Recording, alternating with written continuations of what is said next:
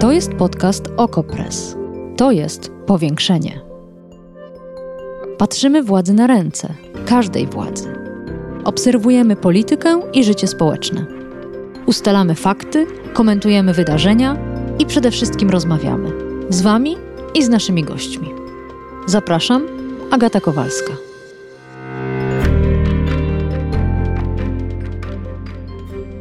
Dobry wieczór Państwu. Z tej strony Agata Kowalska, a to jest Powiększenie Live, czyli podcast OkoPress w formie transmisji wideo, audio na Facebooku. E, witam Państwa i dziękuję, że Państwo dołączają. Sekcja komentarzy jest oczywiście otwarta i mam nadzieję, że Państwo z niej skorzystają, dlatego że Powiększenie live to jest nie tylko rozmowa z naszym gościem, którego zaraz przedstawię, ale również z Państwem. I to nie tylko Państwa pytania, ale również opinie. Oczywiście dzisiaj będziemy komentować wydarzenie dnia, czyli uroczystość zaprzysiężenia 46. prezydenta Stanów Zjednoczonych, a konkretnie Josepha Robinette Bidena Juniora, zwanego Joe Bidenem. Czy oglądali Państwo? Czy słuchali? Muszę przyznać, że ja się wzruszyłam. A zwykle amerykański sposób przedstawiania świata, choćby ten na uroczystościach, mnie nie dotyka, a tym razem jednak pojawiły się łzy w oczach. I zastanawiam się, czy Państwa też jakoś ten moment wyjątkowo poruszył. I dlaczego?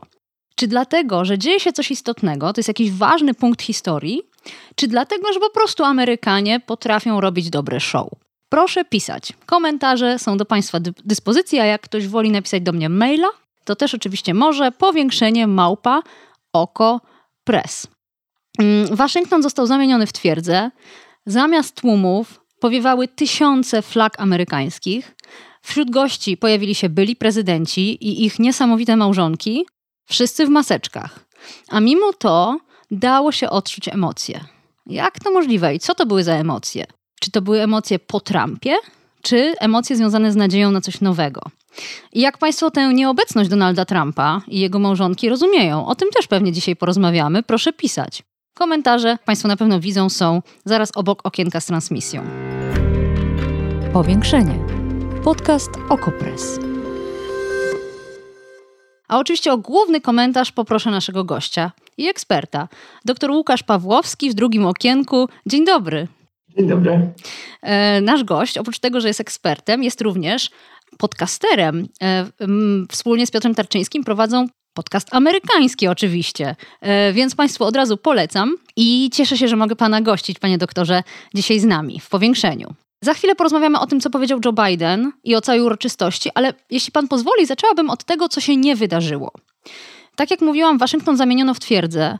Tysiące żołnierzy Gwardii Narodowej wyległo na ulicę, ale do zamieszek nie doszło. Nie doszło do przemocy, nie było żadnych aktów terroru.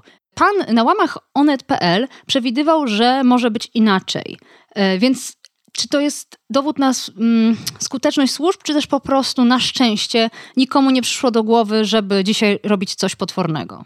No właśnie, to jest pewnie dowód na, na, skuteczność służb, a jak poważnie traktowano to zagrożenie, to niech świadczy fakt, że 12 żołnierzy Gwardii Narodowej zostało oddelegowanych e, od, z Waszyngtonu właśnie ze względu na podejrzenia, że mogliby jakoś sympatyzować z przeciwnikami prezydenta Bidena, że mogliby próbować zakłócać e, przebieg tej uroczystości. 12, 12 żołnierzy zostało skreślonych z listy tych, którzy e, to, to, wydarzenie ochraniali. To także chyba świadczy o tym, że, że służby potraktowały to wydarzenie poważnie. To po pierwsze. Po drugie, rzeczywiście odcięto całe centrum Waszyngtonu. To, to twierdza, to rzeczywiście jest dobre słowo.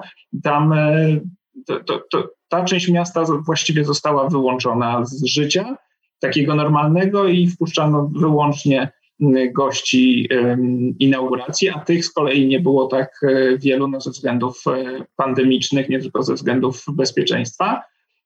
To raz, ale mm, no, co, co może się jeszcze wydarzyć? To rzeczywiście Waszyngton jest e, dobrze ochraniany, ale takie legislatury są w każdym stanie i przed tymi, tym dzisiejszym zaprzysiężeniem ostrzeżenia, które wydawały amerykańskie służby, dotyczyły legislatur we wszystkich stanach.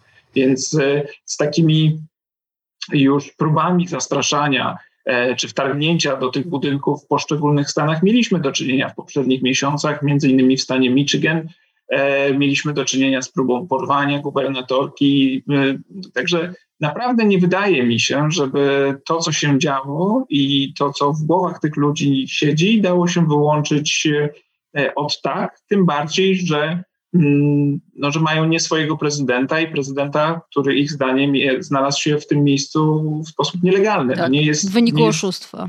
Tak, w wyniku oszustwa. Mhm. No więc y, ja myślę, że, że to się tak łatwo nie, nie da uspokoić i może ten dzień przebiegnie spokojnie ze względu na zwiększoną obecność służb, no ale nie da się każdego dnia e, wyłączać Waszyngtonu z ruchu, z życia i chronić jak, tak dokładnie innych miejsc, gdzie się stanowi prawo w Stanach Zjednoczonych. Ja mam nadzieję, że nic się nie wydarzy i nie tylko dziś, ale e, i w najbliższych tygodniach. Natomiast na wszelki wypadek redakcja OKO.press cały czas czuwa i gdyby cokolwiek zdarzyło się w trakcie naszej rozmowy, to oczywiście będziemy mogli to na bieżąco komentować. E, porozmawiajmy o tym, co się wydarzyło i na dodatek są to sprawy dużo bardziej pozytywne. E, jeśli pan pozwoli, dla tych, którzy nie śledzili uważnie, czy w ogóle nie śledzili tej transmisji z Waszyngtonu, jeden cytat z przemówienia nowego prezydenta Stanów Zjednoczonych, trochę po to, żeby też oddać nastrój tej uroczystości. Joe Biden powiedział innymi tak: Do wszystkich, którzy nas nie popierali, mówię: usłyszcie mnie, zobaczcie, kim jestem i co mam w sercu. Jeśli nadal nie zgadzacie się ze mną, niech będzie. Na tym polega demokracja. To jest Ameryka. Natomiast niezgoda nie musi prowadzić do braku jedności. Nasza historia jest ciągłą walką pomiędzy ideałem Ameryki a brutalną, paskudną rzeczywistością. Zacznijmy od zera. Wszyscy. Tak mówił Joe Biden chwilę po zaprzysiężeniu.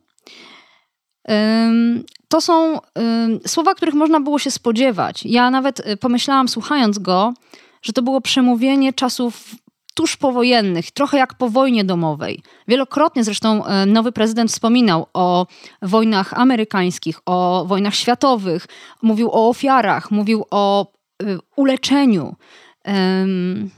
No, trafiał w sedno chyba z tą diagnozą, prawda? No, Amerykanie zbliżają się, e, tu Biden trochę przesadził, zbliżają się, jeśli chodzi o liczbę ofiar koronawirusa, do liczby ofiar amerykańskich w II wojnie światowej. No, druga wojna światowa nawet dla Amerykanów, trwała trochę dłużej niż trwa pandemia koronawirusa, więc to pokazuje skalę no tak. Zniszczeń oczywiście Amerykanów jest teraz więcej niż było. Ale pan mówi o COVID-zie i to rzeczywiście był ten wątek. Tak. Natomiast mam wrażenie, że dużo, duża część tego przemówienia była poświęcona innego rodzaju ofiarom i innego rodzaju y, stratom. Tym, które tak. wydarzyły się w ciągu prezydentury Trumpa, chociaż jego imię i nazwisko się nie pojawiło ani razu. Tak, tam było sporo miejsca także poświęcone y, wartości, jaką jest prawda, i e, podkreślał Biden, że mamy nieustanny konflikt pomiędzy prawdą i pomiędzy kłamstwami, pomiędzy kłamstwami wykorzystywanymi do zdobycia władzy dla własnych korzyści. No i tutaj wiadomo, że chodziło oczywiście o Trumpa i w domyśle także o wydarzenia z Kapitolu z 6 stycznia. E, bo była to opowieść o tym, jak ludzie, którym wmawiano pewne kłamstwo, no, po prostu w nie uwierzyli. No i to mówi, co ciekawe, to warto zaznaczyć, że to mówi nie tylko Biden, ale takie słowa podobne wypowiadał także, a nawet ostrzejsze, bo wymienił prezydenta, wypowiadał lider już teraz mniejszości senackiej Mitch McConnell, który powiedział, że podczas tego ataku to tłum został podburzony przez prezydenta i jak to ujął innych e, innych ludzi obdarzonych władzą. No, mm. siebie wyłączył chyba z tej kategorii, bo on także ma wiele na sumieniu. Przez kilka lat y, tym kłamstwom Trumpa się nie przeciwstawiał, ale dobrze, że robi to teraz. Jeszcze wracając do samego nastroju tej uroczystości. Yy, oglądałam ją, muszę powiedzieć, z rosnącym podziwem chociaż mam lekkie uczulenie na ten taki hollywoodzki przepych Amerykanów. To, że oni robią ze wszystkiego show i wszystko staje się e, dużo bardziej podniosłe, aż do, przesa- do, aż do przesady. Natomiast miałam wrażenie, że w mieście pełnym wojska, w mieście, w którym tak jak i w innych miastach na całym świecie szaleje pandemia, zorganizować uroczystość, która będzie poważna, a jednocześnie odda radość tych wszystkich, którzy cieszą się z końca trumpizmu, w, przynajmniej w Białym Domu, no to jest sztuka. I jak pan y, myśli, jak pan ocenia tę uroczystość? Tą, tą niewielką liczbę przecież gości, a mimo to e, dużo było widać jakiejś takiej serdeczności. Kamala Harris miała trudność, żeby w ogóle opuścić te trybuny, bo co chwila ktoś podbiegał i próbował nową wiceprezydentkę uściskać.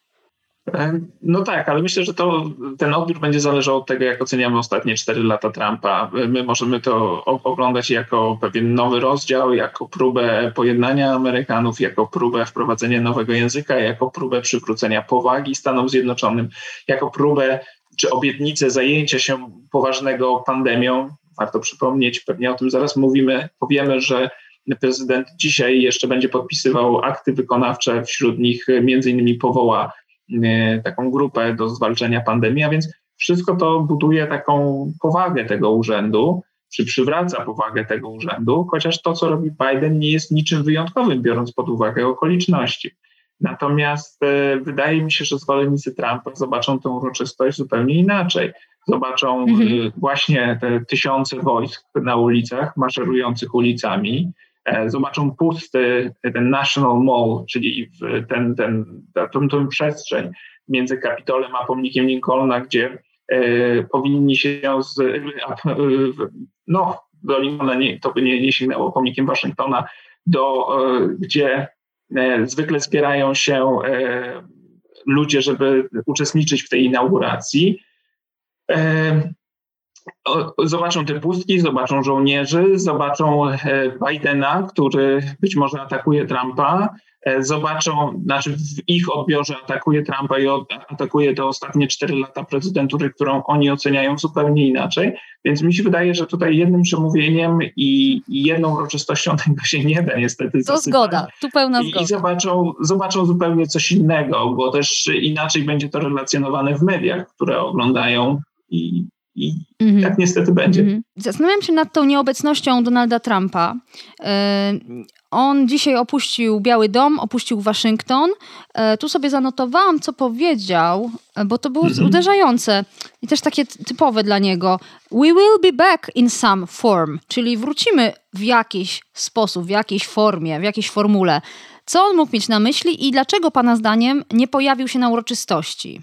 To zacznijmy od tego, dlaczego się nie pojawił na uroczystości, bo pojawienie się na uroczystości oznaczałoby, że on uznał wynik wyborów, bo to jest istota e, tego, tej, tej uroczystości. Ona jest tak ważna i to zresztą podkreślano także w przemówieniach, to podaje senator Amy Klobuchar, e, też kandydatka na prezydenta swojego czasu z ramienia Partii Demokratycznej, która przez Bidena została w tych prawyborach pokonana.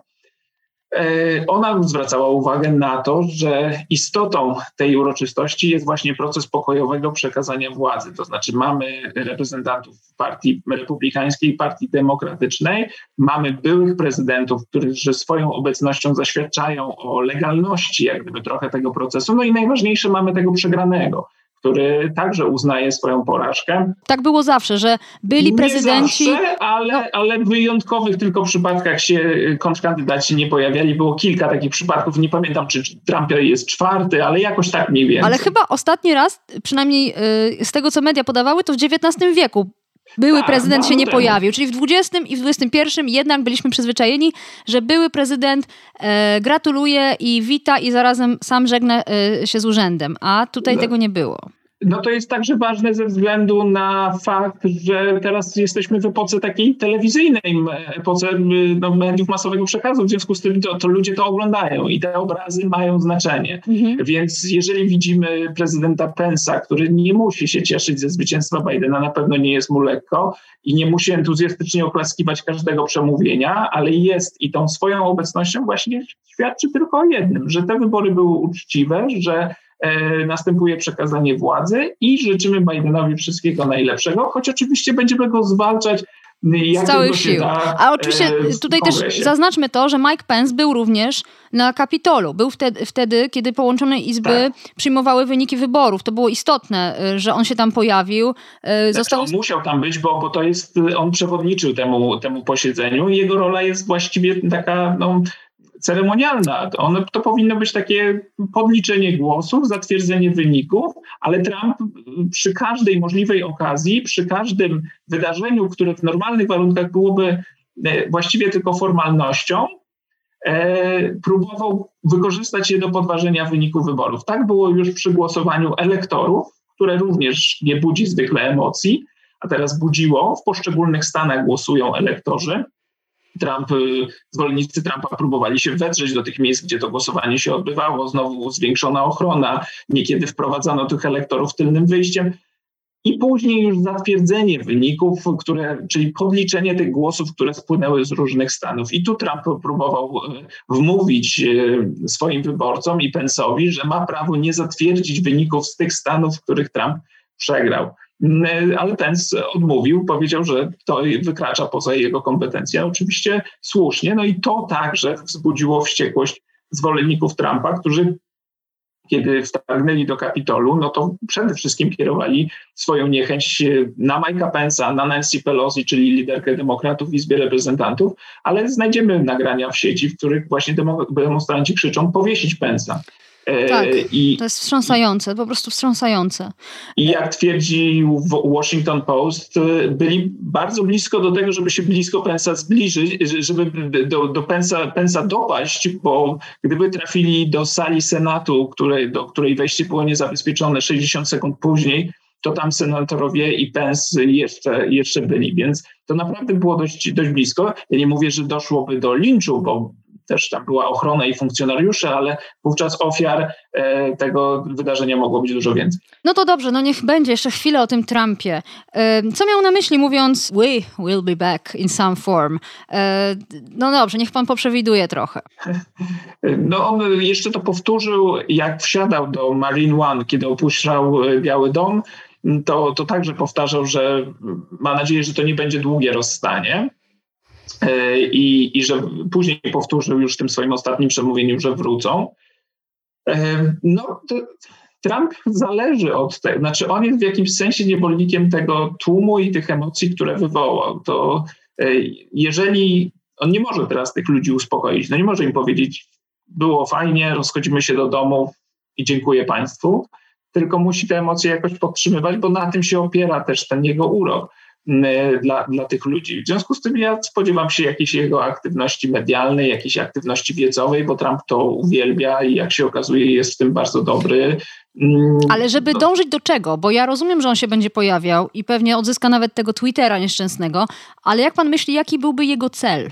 No to, to, to zobaczymy, ale no cel zasadniczy to jest zarabianie pieniędzy, których Trump potrzebuje. To przynajmniej tak wynika z różnych reportaży. Okazuje się, że um, że ta jego sytuacja finansowa wcale nie jest godna pozazdroszczenia. Czekają go procesy, więc także pozostając w świetle Jupiterów, po prostu lubi i lubi być w centrum zainteresowania, a on także może budować, e, no przez tą popularność może wierzy, że będzie mógł wywierać presję na wymiar sprawiedliwości, że trudniej go będzie osądzić. Broni także siebie przed niechęcią ze strony kolegów w Partii Republikańskiej. Jeżeli zachowuje duże poparcie wśród e, wyborców Partii Republikańskiej, nawet jakiejś takiej bardziej radykalnej części, no to trudniej go, mówiąc kolokwialnie, ruszyć, tak? bo będą się bali zagłosować na przykład senatorowie republikańscy za impeachmentem, będą się obawiali, że kiedy przyjdzie czas ich wyborów, e, to Trump, e, nie wiem, wskaże jakiegoś konkurenta w prawyborach, tak? albo będzie próbował demobilizować ich wyborców. Mm, więc e, to są koszty polityczne odcinania się od Trumpa czy atakowania Trumpa. Ma bardzo zdyscyplinowaną i bardzo zaangażowaną grupę wyborców, która jest wierna w dużej mierze jemu, a nie partii republikańskiej. To po pierwsze, ale są też koszty mm, czy, czy obawy takie hmm, bardziej przyziemne, to znaczy ci ludzie boją się niekiedy o własne bezpieczeństwo i o własne życie. I to nie są moje wymysły, mhm. ale możemy sięgnąć do wypowiedzi kongresmenów republikańskich, którzy zagłosowali za impeachmentem. Albo pod nazwiskiem mówią o tym, że boją się o swoje życie, a ci, którzy nie zagłosowali, to tutaj media amerykańskie podawały, że część z tych republikańskich kongresmenów bała się zagłosować właśnie ze względu na, na strach o rodzinę czy na mhm. strach o, o, o swoje zdrowie. Ale panie, do, ale panie doktorze, czy pan myśli, że Trump będzie w ten sposób wpływał na y, swoich kolegów e, z Partii Republikańskiej po to, żeby zadbać o Trumpa? Czy też może no. zdarzyć się tak, że będzie również prowadził, można powiedzieć, jakąś politykę e, z tylnego siedzenia dotyczącą kwestii szerszych, polityki wewnętrznej, polityki społecznej, polityki zagranicznej, innymi słowy, czy będzie próbował no dalej wpływać na rzeczywistość jak mówię, poza jego własnymi interesami i, i osobą. No tak, ale Trump szedł do wyborów rzeczywiście z takimi obietnicami, które nie, nie bardzo pasowały do partii republikańskiej, bo na przykład on był przeciwny wojnie w Iraku i bardzo krytykował jakby polityków, którzy do niej doprowadzili, a to przecież zdarzyło się za prezydentury George'a Busha. Był, e, miał swoje pomysły na przykład na odbudowę infrastruktury, co teraz także podnosi Joe Biden E, bo ta infrastruktura amerykańska rzeczywiście nie jest już, e, to nie jest światowa pierwsza liga, tylko ona się zapada w sobie. Mm, mówił o konieczności regulacji e, imigracji, mówił o konieczności uporządkowania relacji handlowych z Chinami, tylko że niewiele z tego wszystkiego wyszło i ja nie bardzo widzę, jak Trump z tylnego siedzenia mógłby realizować te swoje cele. Skoro nie robił tego taki... z Białego Domu no nie udawało mu mhm. się, wiele mhm. rzeczy mu się nie udawało. Ja wbrew temu, co można usłyszeć od innych ekspertów, e, ja nie uważam, że Trump wiele osiągnął e, w zmianie. No jeżeli weźmiemy sobie na przykład deficyt handlowy Stanów Zjednoczonych z Chinami, to była jedna z takich rzeczy, która dla Trumpa była bardzo istotna. Mówił, że to trzeba mm, natychmiast temu zaradzić. No to on jest, właściwie się nie zmienił. Tam jest różnica bodaj dwóch miliardów dolarów, czyli żadna przy skali tego, tego deficytu to raz. No, deficyt budżetowy. Trump mówił, że w ciągu 8 lat go zlikwiduje. No jest dokładnie odwrotnie i, sta, i ten deficyt y, wzrósł już na długo przed pandemią, bo jednym z głównych osiągnięć Trumpa, którymi się on chwali, jest obniżka podatków, która głównie trafiła do najmłodszych Amerykanów i doprowadziła do wzrostu deficytu Ale budżetowego. Nie wiem, czy pan zwrócił uwagę jednak zajmuje nas ten Donald Trump, mimo że już wsiadł w samolot i odleciał na Florydę. Wróćmy... Nie, to, to, możemy zmienić, ale jeżeli ale... mówimy o wpływach, to moim zdaniem te wpływy będą właśnie w takim, w takim wymiarze no, wizerunkowym. On, on kanalizuje wściekłość, strach, pewnych wyborców i dlatego też nie odcina się od tych różnych teorii spiskowych, a teorie spiskowe organizują wyobraźnię dużej części tak, jego i tu pełna zgoda. Tu pełna zgoda. A propos wyobraźni, e, to bardzo dużo komentarzy podobnych, e, z podobnymi wrażeniami jak moje, czyli e, pani Jagoda na przykład pisze, że świetne było przemówienie Bidena i że miała dreszcze i łzy w oczach i nie tylko pani Jagoda tak pisze. Dziękuję za te komentarze. A pan Grzegorz e, też dziękuję za, za krytykę i krytykę komentarze, twierdzi, że w ogóle y, i czy dziwi go, że emocjonujemy się wydarzeniami, na które absolutnie nie mamy wpływu i dodaje jeszcze zdanko o wasalnym, e, e, o wasalu e, pewnego imperium, czyli rozumiem Polska poddańcza wobec Stanów Zjednoczonych. Panie doktorze, co pan na to, na wagę tych wydarzeń, na to, na ile w Polsce powinniśmy się tym ekscytować?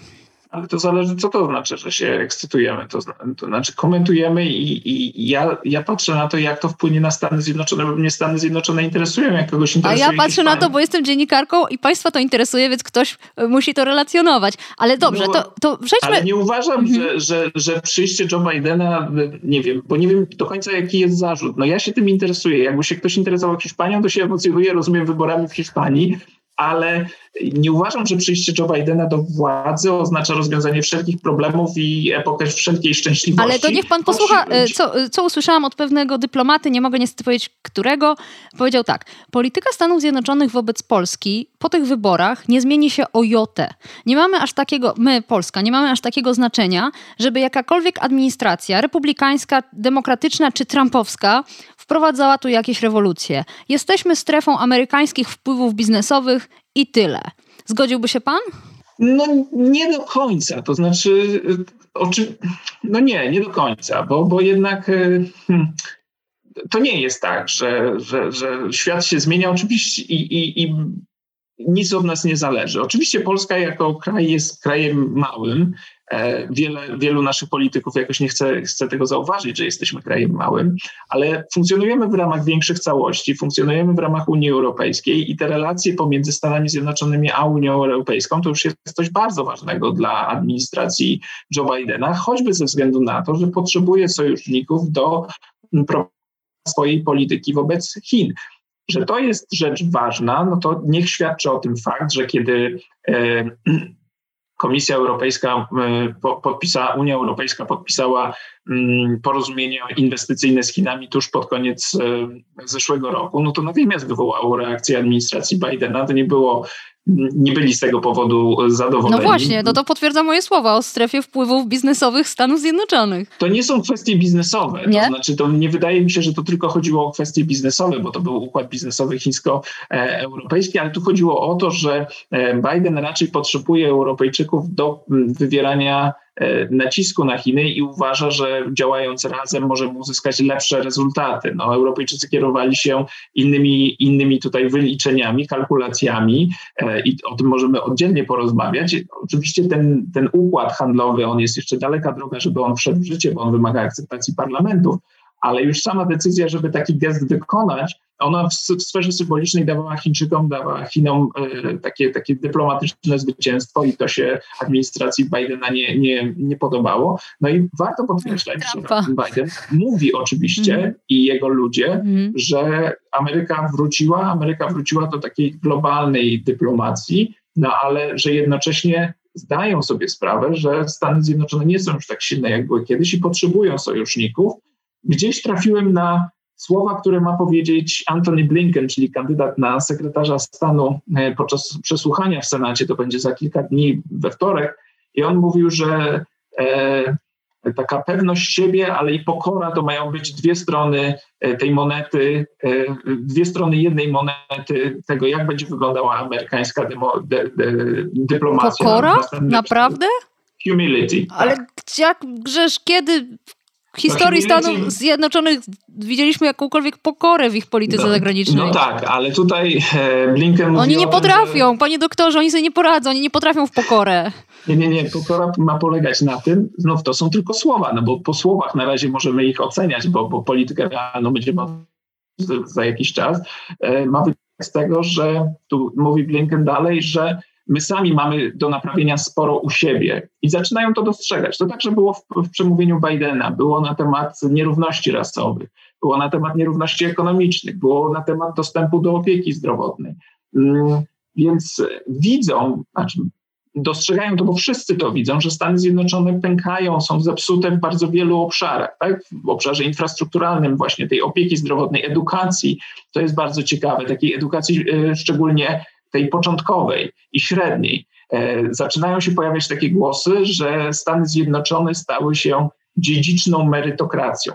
To znaczy, owszem, żeby zajmować najwyższe stanowiska, potrzebne jest dobre wykształcenie, ale to dobre wykształcenie zdobywają już ludzie, których rodzice też mieli dobre wykształcenie i, i, i dlatego dziedziczą e, te same pozycje. A ludzie, to wiemy którzy... od dawna, prawda? To nie jest nic nowego. No, nie, no i tak i nie. To znaczy widać to od dawna, ale wciąż y, wmawiano Amerykanom, czy część polityków wmawia, że jak tam za te sznurówki wyciągniesz się ze swojego położenia i, i, i mm, i dojdziesz na szczyt. No to się okazuje, jak się mierzy mobilność społeczną, że ta komunistyczna Szwecja jest dużo bardziej Jasne. lepszą mobilność Jasne. społeczną rozumiem, niż Stany Zjednoczone. Rozumiem, że pan mówi, że ta administracja, chociaż może to nie jest aż tak rozpoznawalne w Polsce, nie będzie opierać się na American Dream, gdzie każdy może zostać e, prezydentem. Ale jeszcze pan wspomniał... Nie, nie chciałbym tylko powiedzieć, o, oni będą mówili, że muszą to przywrócić, a żeby to przywrócić wiarę w ten American Dream, muszą dać ludziom jakieś narzędzia i muszą dać ludziom szansę, żeby mogli na ten szczyt się wspiąć. Rozumiem. Ach, Ameryka, naprawdę, co za kraj. E, no dobrze, to zosta- e, ale to jeszcze jedna rzecz, bo pan wspomniał o tym, że rzeczywiście Joe Biden w tym dzisiejszym przemówieniu e, kilkakrotnie wspomniał o walce z rasizmem. E, Kamala Harris jest wiceprezydentką, pierwsza kobieta na tym stanowisku, e, osoba, która, e, na dodatek osoba, która nie jest biała. to dla wielu osób jest, ma ogromne znaczenie. Zastanawiam się, na pewno symboliczne. Tak samo jak prezydentura Baracka Obamy dała wiele nadziei e, osobom e, people of color, czyli wszystkim niebiałym. Natomiast e, Barack Obama był przez 8 lat prezydentem. I na ile to miało jakikolwiek wpływ na rzeczywiste wskaźniki e, przestępstw z nienawiści, e, mowy nienawiści, ksenofobii amerykańskiej, a na ile to jest tylko symbol i niestety e, no nie wpływa na rzeczywistość osób ciemnoskórych w Stanach Zjednoczonych? Ja, ja, wydaje mi się, że takie, takie symbole mają znaczenie. To mhm. znaczy, jeżeli ja mogę pokazać mojemu synowi, że zobacz, to był prezydent Stanów Zjednoczonych y, i, i, i coś o nim powiedzieć, mm, no to jakby to, to dla niego normalne, że ktoś taki może być prezydentem. No gdybyśmy pokazali zdjęcie Obamy i powiedzieli, to jest prezydent Stanów Zjednoczonych, nie wiem, 40 lat temu, to by się ktoś w głowę puknął. Więc mhm. jak gdyby to, to już zmienia wiele. Jeżeli ktoś widzi, że na, na najwyższych stanowiskach, e, czy kobiety, czy właśnie ludzi e, z różnych grup etnicznych, to ma znaczenie. Oczywiście ci ludzie muszą być kompetentni, ale fakt, że pokazuje się tą różnorodność Ameryki, ma znaczenie. I dlatego też ta administracja Bidena, on to mówi, ma wyglądać jak Ameryka. E, powtarza to, dlatego dobiera ludzi z różnych także grup e, etnicznych, kobiety, mężczyzn i tak dalej, i osoby z różnych mm. grup etnicznych. To ma no, znaczenie. No mam nadzieję, że ma pan rację. Znaczy, mi się tak wydaje, że, że na jakimś poziomie to nie jest tak, że jak czarny, czarny, czarny Amerykanin zostaje prezydentem, to nagle wszystkim czarnoskórym robi się lepiej. Tym bardziej, że paradoksalnie w przypadku Obamy o tym, o tym dużo się mówi. On bał się, żeby jego prezydentura nie była tylko i wyłącznie definiowana w kategoriach rasowych e, żeby on nie był postrzegany jako czarny prezydent, tylko po prostu jako prezydent, żeby nie, nie zostać sprowadzonym tylko i wyłącznie do tej swojej roli. Jako Ale... kobieta mogę powiedzieć, że rozumiem o co mu chodziło. E, wiele z nas jest postrzeganych wyłącznie przez swoją płeć. Ale, ale, ale, skoro już mówimy o Kamali Harris, e, na ile ona będzie miała wpływ na tę prezydenturę? a na ile jest wybrana przede wszystkim ze względu na swój kolor e, skóry. To jest bardzo wyrazista postać, bardzo energiczna, bardzo kompetentna, ale została wiceprezydentką. Ja szczerze mówiąc zawsze myślałam, że wiceprezydent, wiceprezydentka to rola e, głównie symboliczna, e, po, potrzebna przy różnego rodzaju otwieraniu, u, u, uświetnianiu, przemawianiu. Na ile ona realnie będzie miała wpływ, pana zdaniem? I w jakich kwestiach? Jest taka anegdota, że, że pewna kobieta miała dwóch synów, jeden został marynarzem, a drugi wiceprezydentem i słuch o, nich zagin słuch o nich zaginął. Ale teraz to się zmienia. To zależy od tego, jak, sobie, e, jak sobie ustawi administrację prezydent. I mhm. różne pozycje mogą w różny sposób funkcjonować. Są takie administracje, gdzie na przykład szef Departamentu Stanu, czyli minister spraw zagranicznych, jest tą czołową postacią, jedną z najważniejszych a są takie, e, jak na przykład Jimmy'ego Cartera, gdzie to znany nam doradca do spraw bezpieczeństwa narodowego, czyli Zbigniew Brzeziński był jedną z czołowych postaci, więc to zależy, jak sobie mm -hmm. ułożą tą współpracę. Mm -hmm. Biden twierdzi, że i, i, przekonuje, że ta jego współpraca z Obamą była bardziej aktywna. Może być też tak, że, że zostanie odsunięta Harris zupełnie na drugi tor, ale, ale nie wydaje mi się. Wydaje, to jest na tyle charakterystyczna postać, na tyle też te nadzieje są rozbudzone. W związku z tym, że to jest właśnie pierwsza kobieta, pierwsza e, Amerykanka azjatyckiego pochodzenia, pierwsza czarnoskóra Amerykanka i tak dalej, e, że, że nie da się jej schować. To znaczy, to, to nie da się jej zepchnąć na, A, Widzi pan, no to ja właśnie myślę, że nie ze względu na kolor skóry, że tylko na to, jaka ona jest. Po prostu, tak jak mówi się o wypełnianiu prezydentury y, tym, mm, co człowiek ma w środku i że każda prezydentura jest inna nie tylko dlatego, że pełni ją na przykład inny polityk, e, ale również e, ze względu na to, jaka, jaka dana osoba jest, jakie ma, jaką ma wrażliwość, jakie ma poglądy, jakie ma, chce podjąć działania. I myślę, że może jednak ona no, zrobi coś znaczącego, albo może nawet nie będziemy wiedzieć, ale wpłynie na Bidena.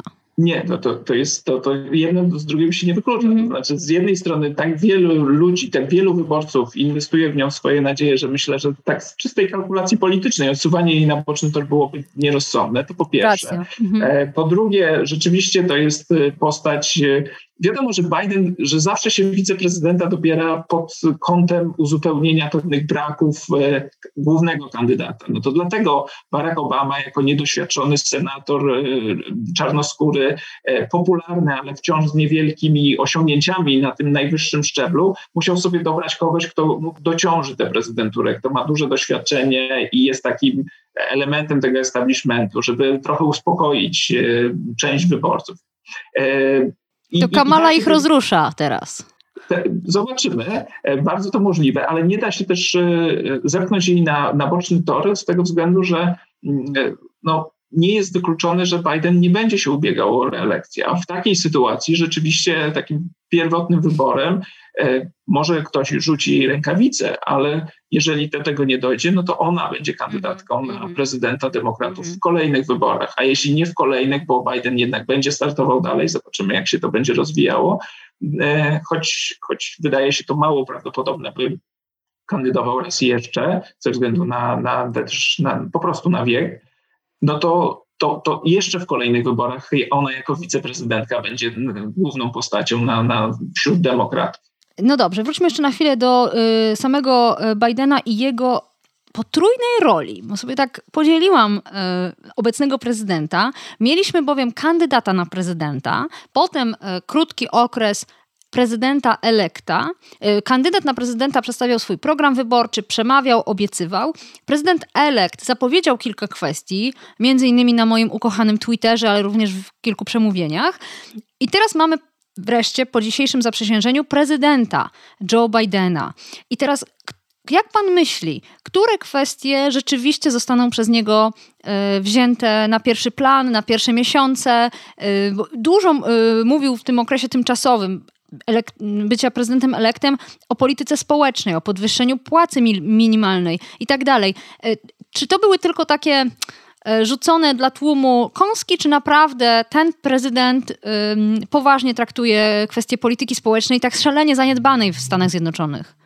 Ja bym jeszcze powiedział, że on jest w czterech rolach, tak? bo jeszcze jako kandydat to był kandydat sprzed pandemii i po pandemii. Ja myślę, że ta e, wybuch pandemii także e, i kiedy Biden został już nominatem Partii Demokratycznej i, i to plus pandemia też zmieniło jego retorykę. Można tu stawiać zarzuty Bidenowi, że to jest polityk obrotowy, bo on jest zawsze mniej więcej w centrum Partii Demokratycznej, tylko że to centrum się przesuwa i ono się przesuwa w, w którą w stronę? stronę? W lewo. Mhm w lewo, zdecydowanie w lewo, a więc Biden, który jest no, trudno w nim widać, zobaczyć jakiegoś rewolucjonistę czy młodego lidera, e, który odmieni oblicze Ameryki. Jest raczej takim postrzegany jako członek establishmentu. A zrazu słychać, że jest dla mnie ekspert.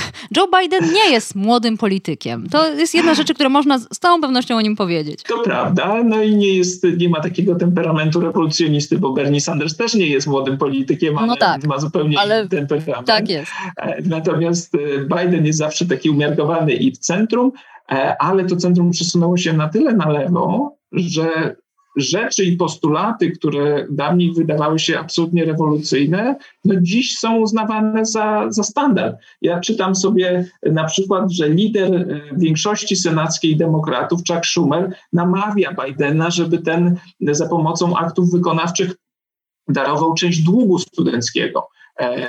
10 e, tysięcy, żeby umorzył. I na jakich zasadach dokładnie nie wiem, ale no już takie wyzwania się pojawiają. Tak? Płaca minimalna na poziomie 15 tak. dolarów. Biden to może zrobić e, aktem wykonawczym tylko e, dla pracowników federalnych. Ale to ma zrobić i to ma zrobić jeszcze, jeszcze dzisiaj. Więc tak, te, to się przesunęło i widzimy na przykład, nie wiem, wydatki społeczne. Znaczy, pandemia dała Bidenowi ogromną szansę na wprowadzenie tych zmian, o które demokraci walczyli od dawna, czyli na przykład wielkie wydatki inwestycyjne czy wielkie inwestycje w zieloną energię. Jeszcze jakiś czas temu to była herezja i przedstawiane jako właśnie taka, takie, taki lewacki odchył, ale te, który zniszczy amerykańską gospodarkę, ale teraz można zupełnie inaczej o tym opowiedzieć. Można powiedzieć, my wydajemy te pieniądze, wydajemy je na te technologie po to, żeby przywrócić pracę, żeby dać Wam możliwość zarobkowania, żeby przywrócić, zbudować, odbudować klasę średnią i żeby Stany Zjednoczone znów były liderem nowych technologii, bo to są nowe technologie. To jest zupełnie inna opowieść niż mówienie o tym, że musimy się przestawić na odnawialne źródła energii, bo lodowce topnieją. Nie. Y, można położyć nacisk na, na Co to, nikogo że... nie wzrusza. Niech topnieją. No, może nie wzruszyć części, no tak. może właśnie może po, po, sprowokować oskarżenia, że to jakieś takie lewackie pomysły, ale tu można opowiedzieć, że to jest przywracanie godności amerykańskim pracownikom i przy, jakby budowanie nowych miejsc pracy. Nie? To, Mm-hmm. I, I tak pewnie będzie o tym mówił Biden. Mówił to jedno, ale myśli pan, że rzeczywiście polityka społeczna to jest to, czym się na początku zajmie? O na ile on jest już gotów, jeśli chodzi o swoją administrację? Na ile ona jest, y, można powiedzieć, usadzona?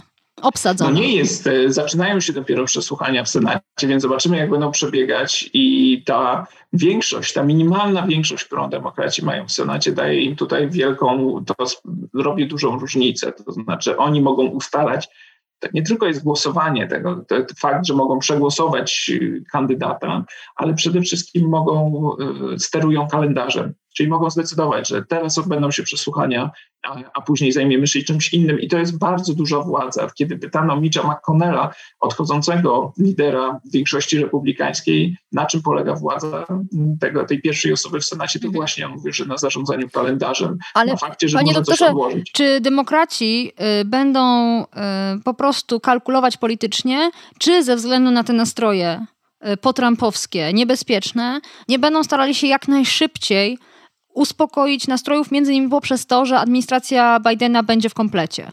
No mi się wydaje, że, że będą chcieli... Że państwo zacznie działać, o to mi chodzi. Ale, bo, bo przepraszam, może nie dosłyszałem, ale jaka jest alternatywa, że z jednej strony administracja w komplecie, a z drugiej strony... No targi, przedłużanie tego.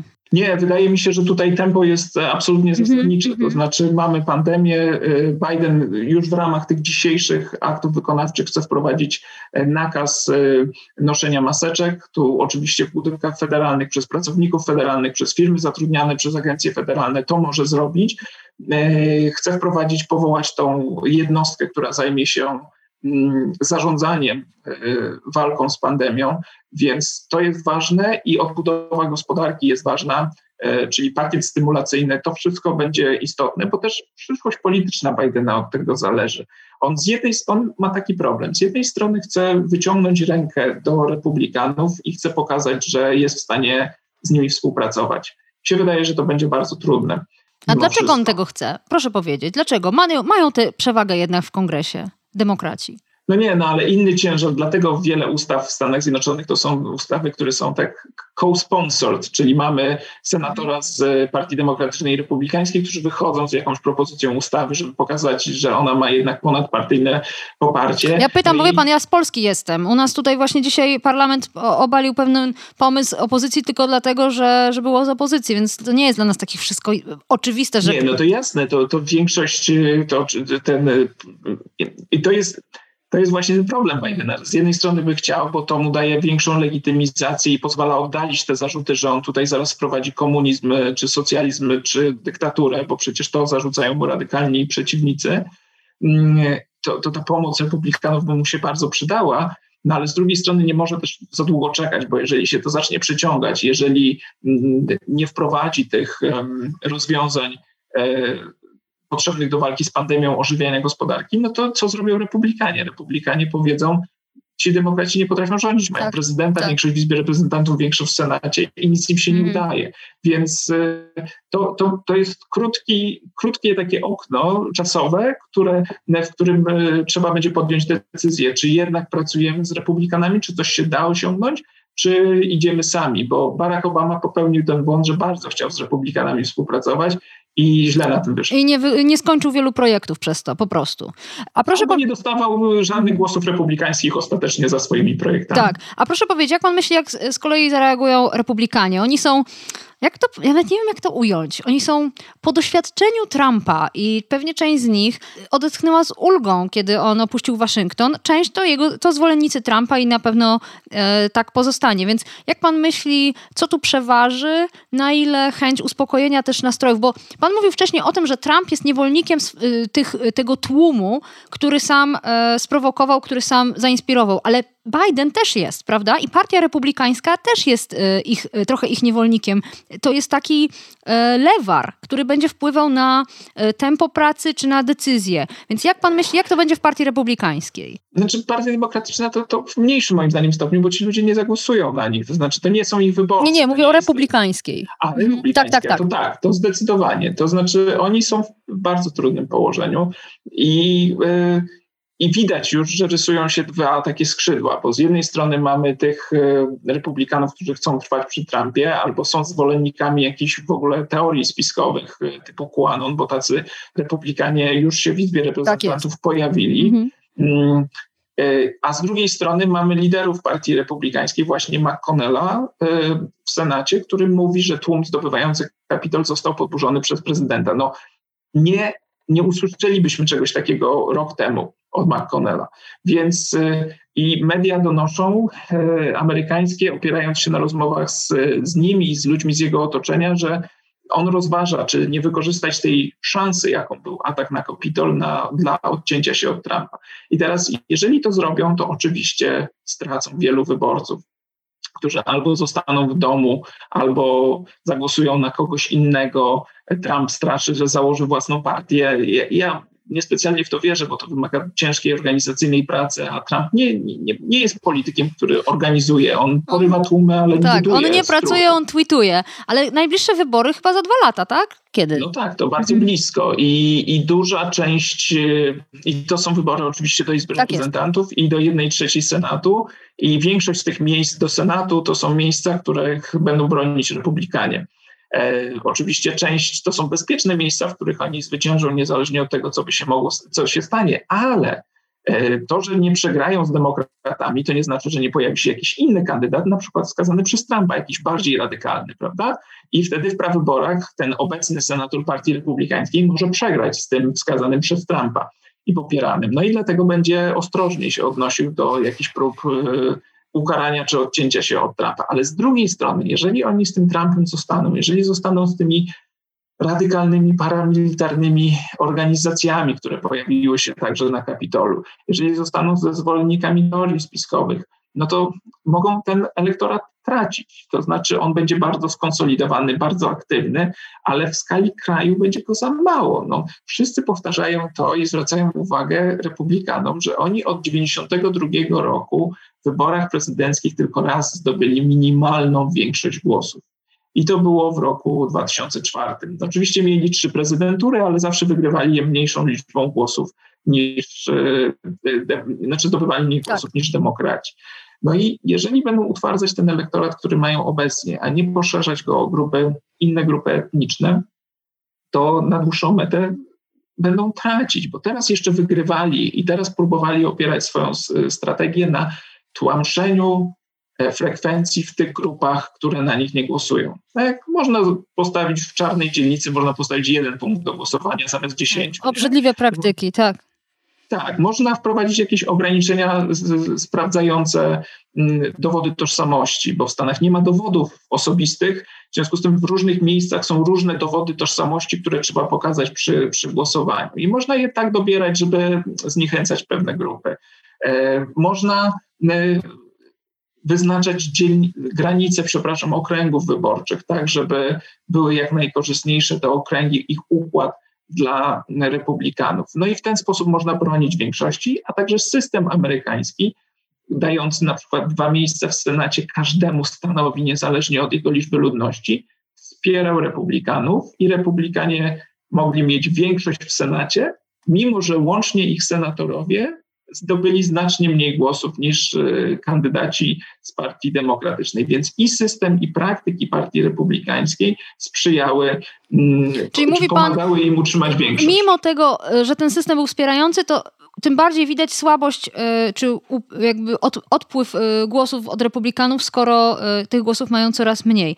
No do... To znaczy oni ich mają, żeby to było jasne, bo ktoś powie teraz halo, halo, ale Trump zdobył rekordową liczbę głosów, jest drugi w historii. Tak? Biden teraz pobił rekord, ale Trump jest drugi w historii, to najwięcej głosów, jakie zdobył urzędujący prezydent. To jest prawda, no tylko, że okazuje się, że prowadząc taką politykę jak Trump, jednocześnie mobilizuje się bardzo mocno drugą stronę, i w pewnych stanach, na przykład w stanie Georgia, gdzie republikanie tak. przegrali dwa miejsca w Senacie, gdzie czarni Amerykanie to jest jedna trzecia e, mieszkańców, no to zaczyna być problem, bo wśród czarnych Amerykanów mniej więcej 9 na 10 głosuje na demokratów.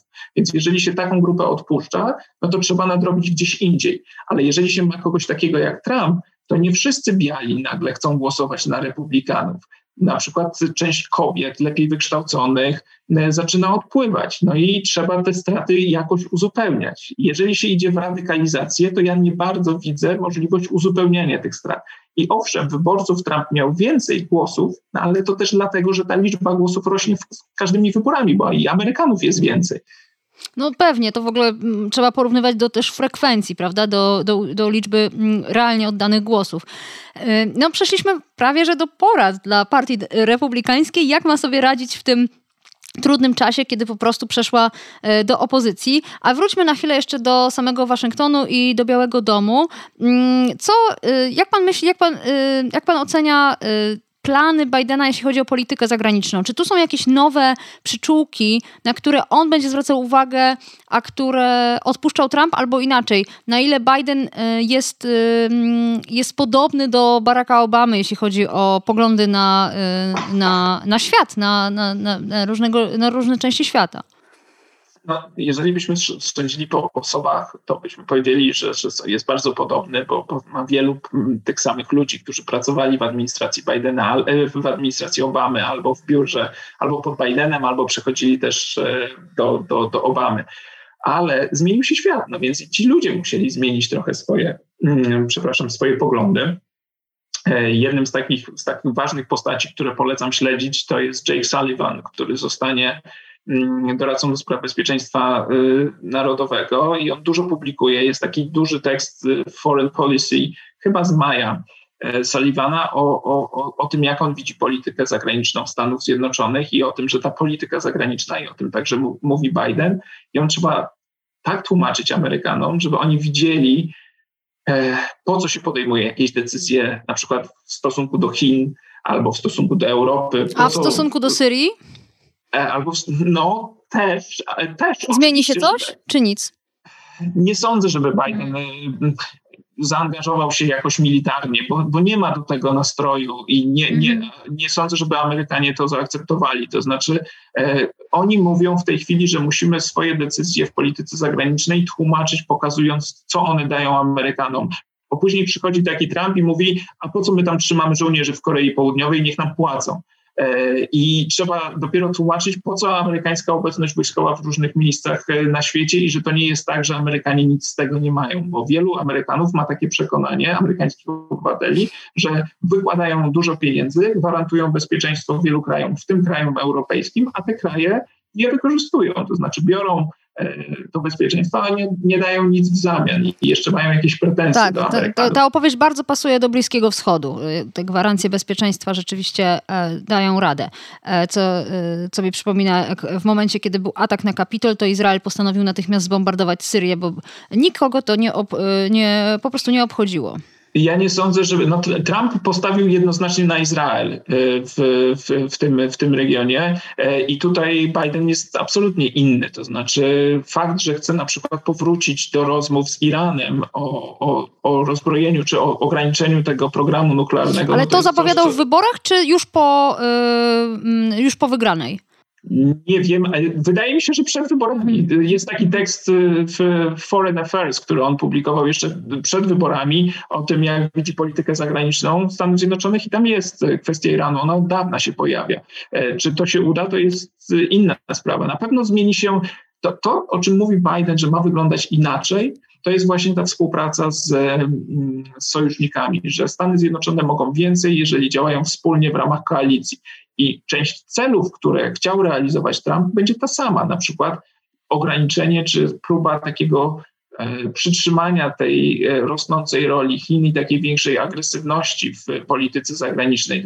Chińczycy mówią teraz, że mają dyplomację wilczego wojownika, prawda? To o tym się często mówi, że nie ukrywają swoich ambicji, że są bardziej asertywni i pandemia bardzo dobrze to pokazała. Tak Kiedy niektóre kraje domagały się śledztwa, no to Chińczycy straszyli na przykład Australię, czy ograniczali import jakichś towarów. I teraz to wiele krajów zwróciło na to uwagę, Amerykanie oczywiście też, e, zwracają uwagę na przewagi technologiczne Chińczyków, ale Biden chce reagować na te zagrożenia, e, współpracując z innymi partnerami. Dlatego tak nerwowo zareagowała ta przyszła administracja na ten układ, który Europejczycy podpisali z Chińczykami, chociaż, tak jak mówię, on jeszcze nie wszedł w życie.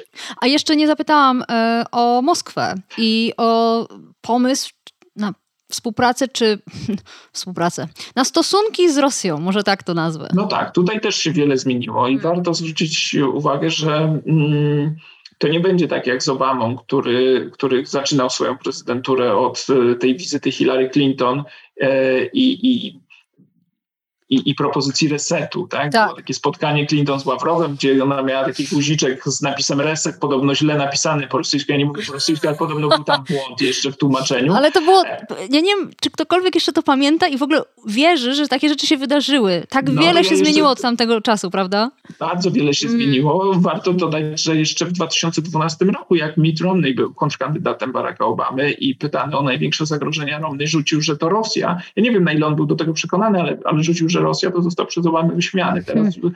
teraz znów wszystko się e, zmieniło, więc nie sądzę, żeby tutaj mm, był jakiś daleko idący zwrot e, w kierunku ocieplenia stosunków, bo też nie ma ku temu żadnych podstaw. Ale nawet, nawet nie o ociepleniu, bo... Y, tylko o jakimś rodzaju może obrony dyplomatycznej przed Rosją, przed tym, jak, w jaki sposób ona działa na świecie.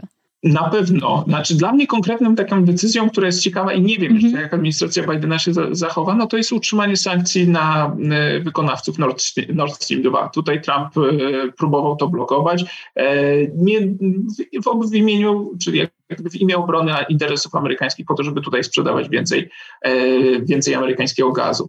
Ale czy Biden się do tego przyczyni. To jest ciekawe, bo miałby sojuszników w części Unii Europejskiej, miałby sojuszników wśród instytucji unijnych, a jednocześnie e, pogorszyłoby to relacje, czy utrudniło relacje z Niemcami, ale warto też przecież przypomnieć, że i w Niemczech zajdzie niedługo e, zmiana. Duża, duża zmiana, tak? bo nawet jeżeli liderem CDU pozostanie człowiek podobny do Merkel, to nie wiadomo, czy CDU będzie rządziło od września, a jeśli będzie, to prawdopodobnie z zielonymi, którzy E, którzy nie są może entuzjastycznie nastawieni wobec tego, co robi e, Putin w Rosji, czy, czy Chińczycy z Ujgurami, więc, więc i w Europie może się sporo zmienić, no to to jest system tak. naczyń połączony. Tak. Jedyna różnica, że Niemcy pewnie nie zrobią aż takiej inauguracji jak dzisiaj Amerykanie. Ale śledzę Państwa komentarze na Facebooku. No, no jednak oni potrafią. E, śledzę Państwa komentarze na Facebooku i widzę, że jest jednak dominujące ciągłe porównywanie Polski do Ameryki. Między innymi pan Adrian pisze, że jego zdaniem e, to, co się wydarzyło e, w Stanach, czyli wymiana e, Trumpa na Bidena, może być inspiracją i przyczynkiem do powolnego upadku czy odejścia populizmu w Europie. Wiele osób też pisze o tym, że ma nadzieję, że polityka amerykańska zainspiruje polską opozycję. Pan śledzi, panie doktorze, amerykańską politykę, ale i polską. O co chodzi z tym naszym przywiązaniem do takiego porównywania się? Przecież te Polska, Ameryka, trudno tutaj znaleźć e, realne płaszczyzny wspólne. Nie no, rozumiem, że, że chodzi o takie, takie taki soft power amerykański, to znaczy, że jeżeli na czele Stanów Zjednoczonych, najpotężniejszej demokracji na świecie, stoi człowiek, który w dużej mierze zgadza się z tym, co, co mówi polski rząd na, ten, na temat na przykład stosunków międzynarodowych, tak? czyli Trump konsekwentnie za każdego roku, kiedy występował na forum ONZ, mówił o suwerenności, o tym, że każdy kraj ma dbać przede wszystkim o swoje interesy i, i stawiał, w ogóle odchodził od takiego mówienia o Stanach Zjednoczonych jako państwie, które ma bronić jakichś wartości tak, liberalnych, tak. jakiegoś to jest, porządku. To jest niesamowite, tak. To kompletnie tak, to, odeszło. To można, można sobie prześledzić to jego wystąpienie, to jest to samo tak. co roku e, właściwie.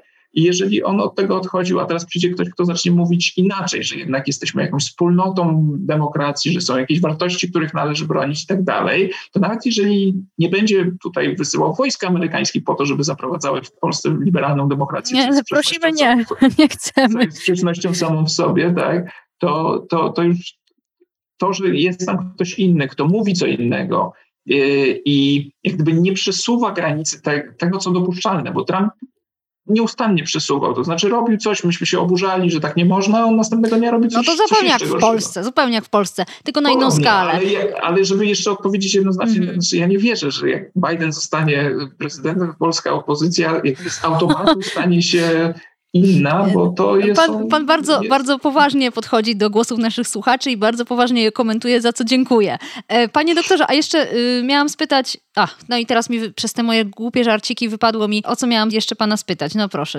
i co za strata? Na pewno było to interesujące. E, czy jeszcze na coś by chciał pan zwrócić uwagę? Bo y, no cóż, jesteśmy po takim wielkim dniu, wielkiej uroczystości, e, ale y, ta, y, ta codzienna polityka nie jest y, taka wzruszająca, y, a często jest wręcz zasmucające. Czy jest coś, na co w najbliższych tygodniach y, powinniśmy mm, szczególnie zwrócić uwagę? Czemu się przyglądać? Jeżeli interesują nas Stany Zjednoczone, to moim zdaniem powinniśmy zwracać uwagę na partię republikańską, bo to jest ciekawe, co się w tej chwili dzieje. To znaczy, oni mają poważny problem, bo odchodzi polityk, który jest popularny w ramach ich obozu, no ale ma fatalne opinie w ramach, e, wśród, wśród ogółu Amerykanów, czyli tych głosujących na partię demokratyczną i tych niezależnych. I te różnice są naprawdę ogromne. To znaczy, na przykład winę Trumpowi za wydarzenia na 6, 6 stycznia przypisuje większość Amerykanów, ale większość, zdecydowana większość wyborców Partii Republikańskiej uważa, że nie ponosi on odpowiedzialności i tak dalej, i tak dalej. On rzeczywiście bardzo tę partię podzielił, więc ona staje przed poważnym, e, poważnym problemem. Inny inny problem to są oczywiście partia demokratyczna. Oni zwyciężyli e, i jest ciekawe, czy teraz pojawią się jakieś pęknięcia i napięcia między tym bardziej progresywnym, lewicowym skrzydłem, a tym bardziej centrowym. One pojawiły się już po wyborach prezydenckich, y, kiedy nie wiadomo było, czy demokraci przejmą Senat i natychmiast pojawiły się e, wzajemne oskarżenia, że osiągnęliśmy słabszy wynik niż oczekiwaliśmy ze względu na to, że byliśmy zbyt lewicowi, albo że byliśmy zbyt umiarkowani, więc tutaj kolejny konflikt, który się może pojawić. No i oczywiście ta przemoc. Może teraz amerykańskie media i amerykańskie agencje bezpieczeństwa panikują albo próbują nadać sobie, jakby uzyskać coś dla siebie, strasząc tymi zagrożeniami, mm, ale, ale mówi się o tym nieustannie, że te zagrożenia, że ten atak na Kapitol to mógł być tylko początek i że możemy się spodziewać, jeżeli nie takich wybuchów, to na przykład jakichś takich jednostkowych aktów terroru, takich mm. samotnych wilków, tylko terrorystów wewnętrznych. I to mnie zaciekawiło, że Biden wprost to powiedział. To był ten moment, w którym pomyślałam, okej, okay, już wiem, czemu Trump nie chciał tego słuchać. E, oczywiście pomijając kwestię e, legitymizacji samego wyboru. To był moment, w którym wprost Joe Biden dzisiaj powiedział o wewnętrznym zagrożeniu białym terroryzmem. E, użył tych, tych słów. E, I to mnie zdumiało, że tak wprost powiedział, my Amerykanie jesteśmy zagrożeniem sami dla siebie. To, no to tak. pana to, to nie, nie, nie poruszyło jakoś? Znaczy, to, że on mówi to, to, to tak. Dla mnie jeszcze bardziej uderzające, jeżeli już mówimy o takich słowach, które zapadły w pamięć, mm -hmm. to było jednak jego wystąpienie w tym ataku na Kapitol, kiedy on powiedział też coś, co wszyscy wiedzą, ale nie mówił tego prezydent elekt, że gdyby ten tłum, który szturmował Kapitol był czarny, to zostałby zupełnie inaczej potraktowany. I on także to wyraźnie powiedział i to jest przyczynek do takiej dyskusji o, o kwestiach jakby równości rasowej w Stanach Zjednoczonych. Albo, albo nawet nie tyle równości, co przesuwaniu się debaty i wreszcie nazywaniu po imieniu pewnych rzeczy bez udawania tak i bez owijania ich w tę okropną bawełnę takiego PR-u politycznego. I tak, mówieniu... To rzeczywiście się, się przesuwa. Natomiast co do tego zagrożenia białym, znaczy takim wewnętrznym terroryzmem, mm.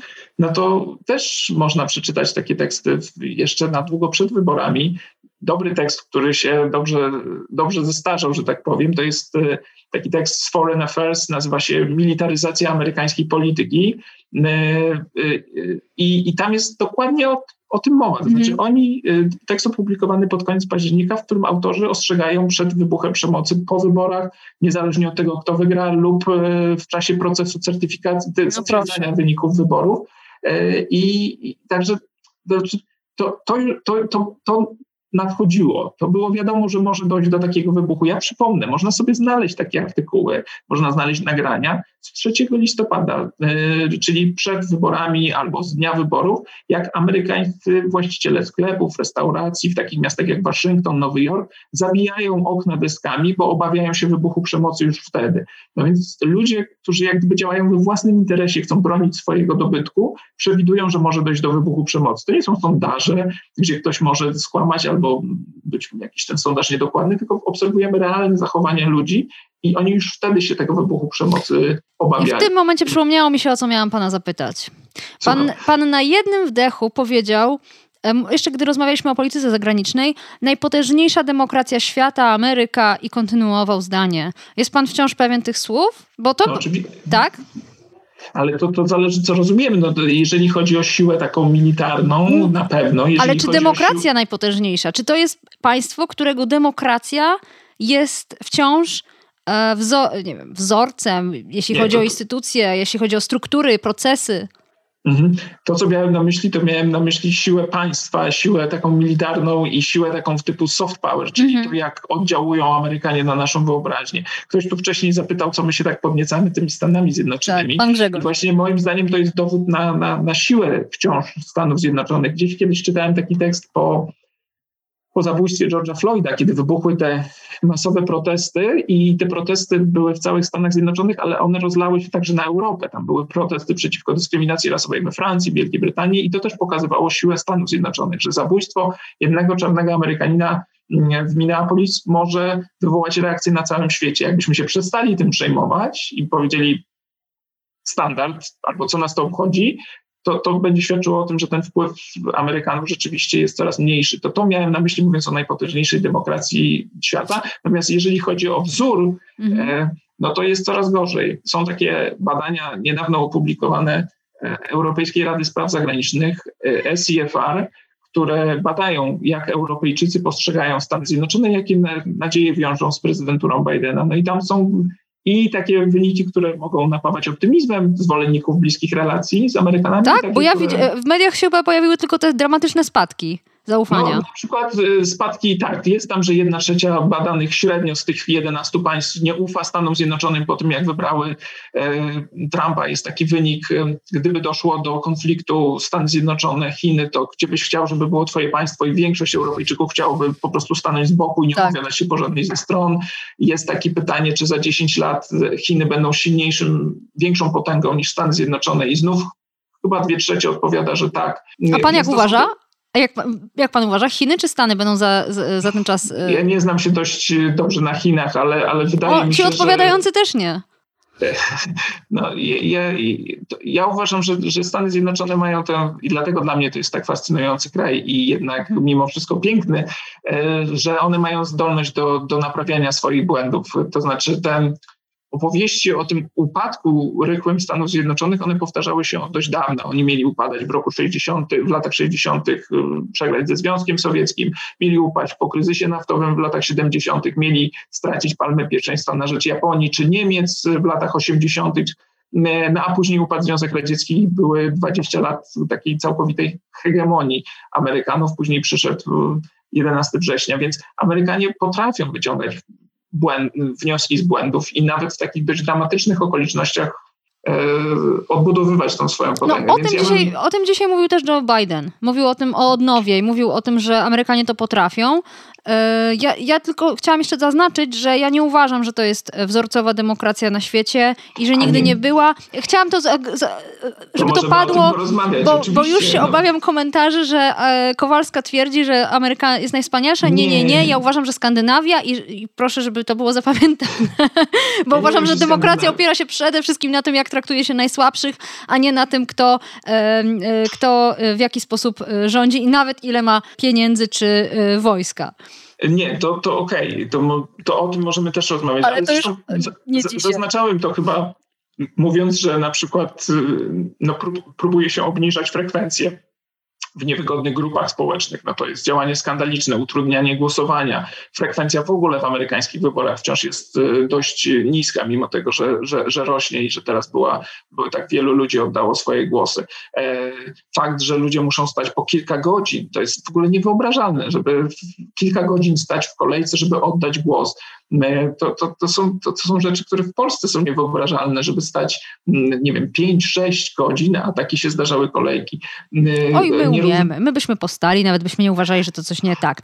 Nierówności oczywiście, ta mobilność społeczna, dostęp do broni. Dostęp do opieki e, zdrowotnej, to jest dopiero tak, tak, dostęp do opieki zdrowotnej, dostęp do edukacji tej, tej wczesnoszkolnej, e, dostęp do takich rzeczy, które nam się wydają oczywiste, jak urlop macierzyński, którego w Stanach Zjednoczonych po prostu nie ma. To znaczy on jest regulowany na poziomie stanowym. Tak, to jest zdumiewające. Myślę, że wiele osób wciąż sobie tego nie uświadamia.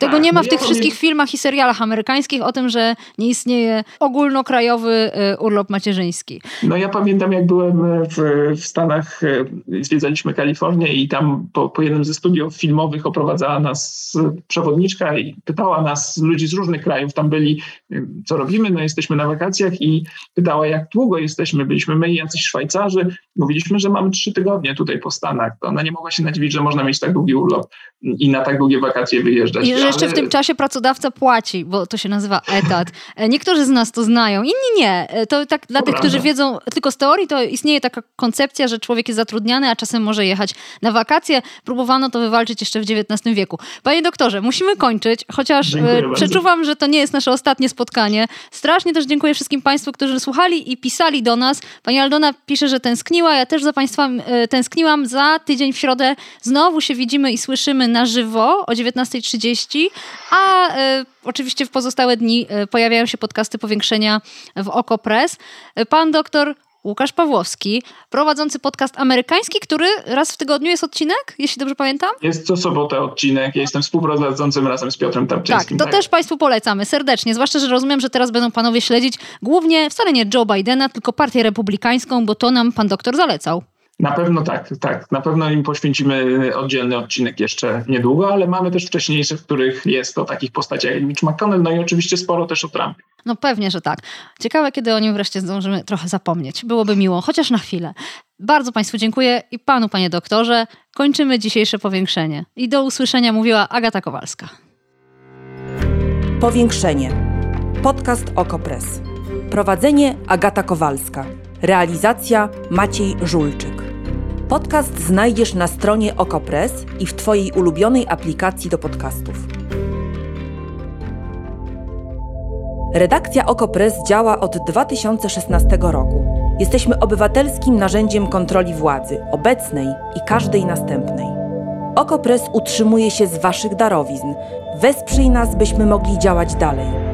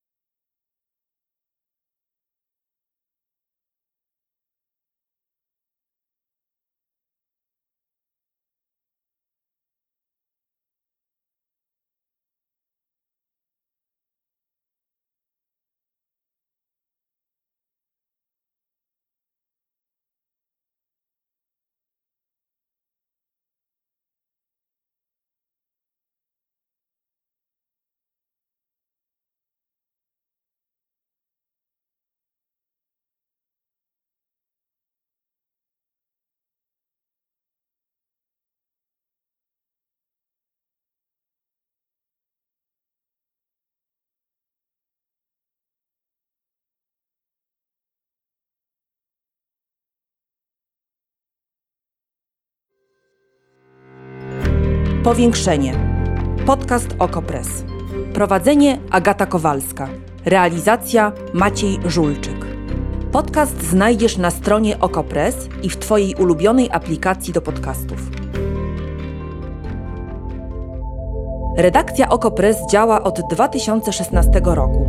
Jesteśmy obywatelskim narzędziem kontroli władzy, obecnej i każdej następnej. Chcesz wiedzieć więcej? Zajrzyj na Okopres.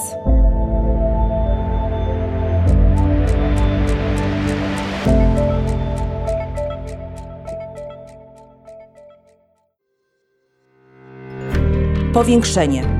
Podcast Okopres. Prowadzenie Agata Kowalska. Realizacja Maciej Żulczyk. Podcast znajdziesz na stronie Okopres i w Twojej ulubionej aplikacji do podcastów. Redakcja Okopres działa od 2016 roku. Jesteśmy obywatelskim narzędziem kontroli władzy, obecnej i każdej następnej. Słuchasz? Napisz powiększenie małpa oko.press. Czekamy na Wasze komentarze.